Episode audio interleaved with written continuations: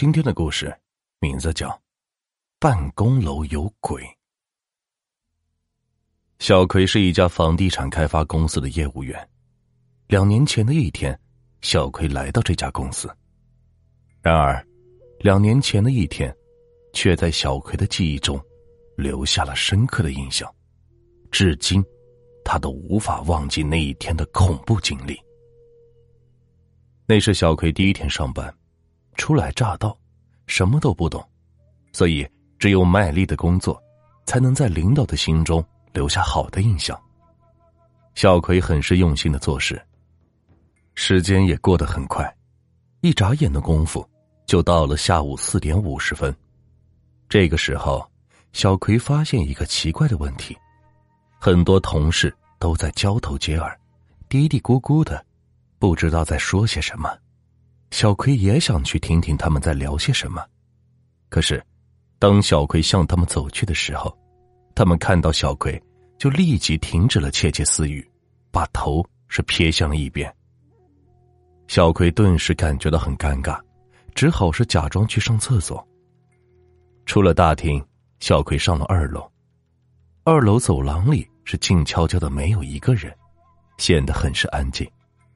二楼只有一个窗户。而且还是靠近最里边，所以走廊里的光线是有些黑暗，给人一种阴森森的感觉。小葵也是感觉到很奇怪，为什么这个时候会这么安静？这一楼的大厅里难道没人了吗？刚刚还十分的吵闹，此刻却是寂静的，仿佛是空无一人。整个走廊里。只能是听到小葵的脚步声，哒哒，一下，一下，很有节奏的，是敲打在地板上。小葵的心里是毛毛的。厕所的位置是在最里边的拐角处，在拐角处的墙上有一个电箱，电箱上已经是结满了蜘蛛网，布满了灰尘，好像是很久都没有人打理过的样子。小葵看了一眼电箱，皱了皱眉头，走进了卫生间。他的心里感觉是十分的怪异，也没有多想，就直接拉开了卫生间的房门。走进卫生间，小葵是掏出手机，瞥了一眼手机上的时间，此刻已经是五点零一分。按理说，现在应该还不会停电，但是厕所里。却是漆黑一片。进门的时候，小葵是按了几次墙上的开关，显然灯好像是坏了一样，一点都没有用。无奈的情况下，小葵只好是掏出手机来照明。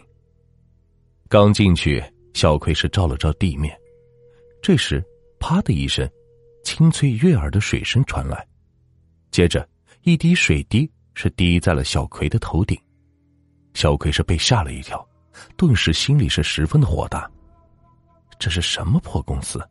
线路坏了不说，就连天花板也是漏水。小葵是清理清头发，尽管心里生气，也只好忍了。这时，啪啪的水声又接着传来，那声音听着就好像是水龙头没有拧紧一样，水柱一滴滴的做着自由落体。敲打在地板上，听得小葵心里是直发毛。解决完三级后的小葵心里盘算着，得赶紧离开这个鬼地方。小葵起身是推开门，刚走出隔间，又是一滴水落在了小葵的脸上。心里很是窝火的小葵，用手机是照了照天花板。这不看还好，一看小葵是吓了一跳。只见卫生间的整个天花板上都是水珠。卫生间是十分的阴暗潮湿，而且还不透风。看着这些水珠，小葵的后背上是霎时涌来阵阵的汗意，那种感觉就好像有人在他的脖子上轻轻的吹了口气，令小葵浑身的汗毛都是竖了起来。想到这里的阴森，小葵也是不敢再多待了。赶紧到水池边洗手，拧开水龙头，哗哗的水声传来，小葵的心里是放松了许多。舒了一口长气。就在小葵猛然抬头的一瞬间，借着模糊的光线，小葵看到镜子里居然站着一个男人。那男人身上穿的正是公司的工作服，小葵后脊是涌来了刺骨的寒意，他吓了一跳。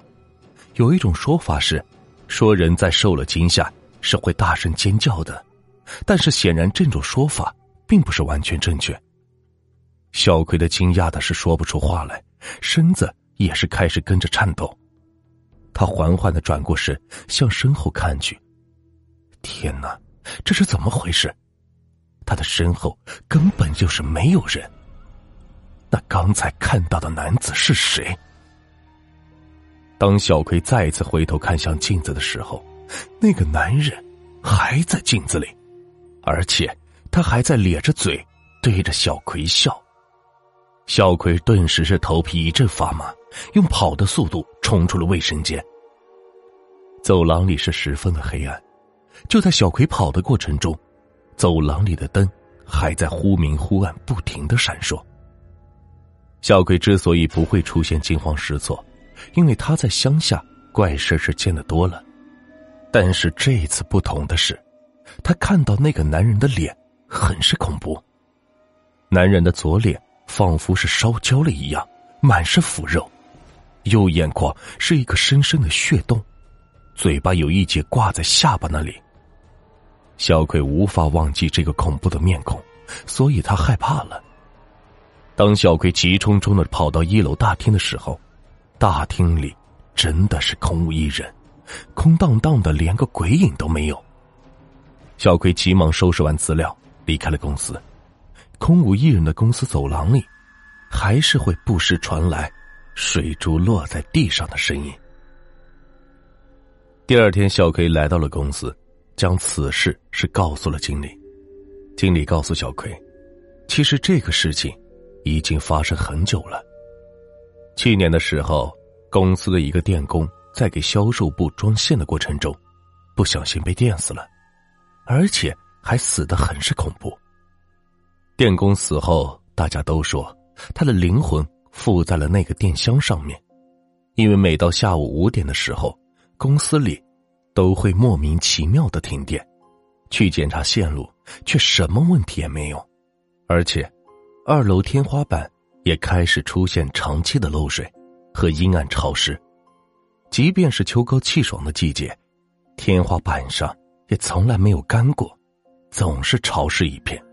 因此，每天一到下午五点左右，大家都赶紧的离开了公司，没有人愿意在这里长待。这件事情过了没几天，公司就请人来做了一场法事，之后，就再也没有出现过这种情况了。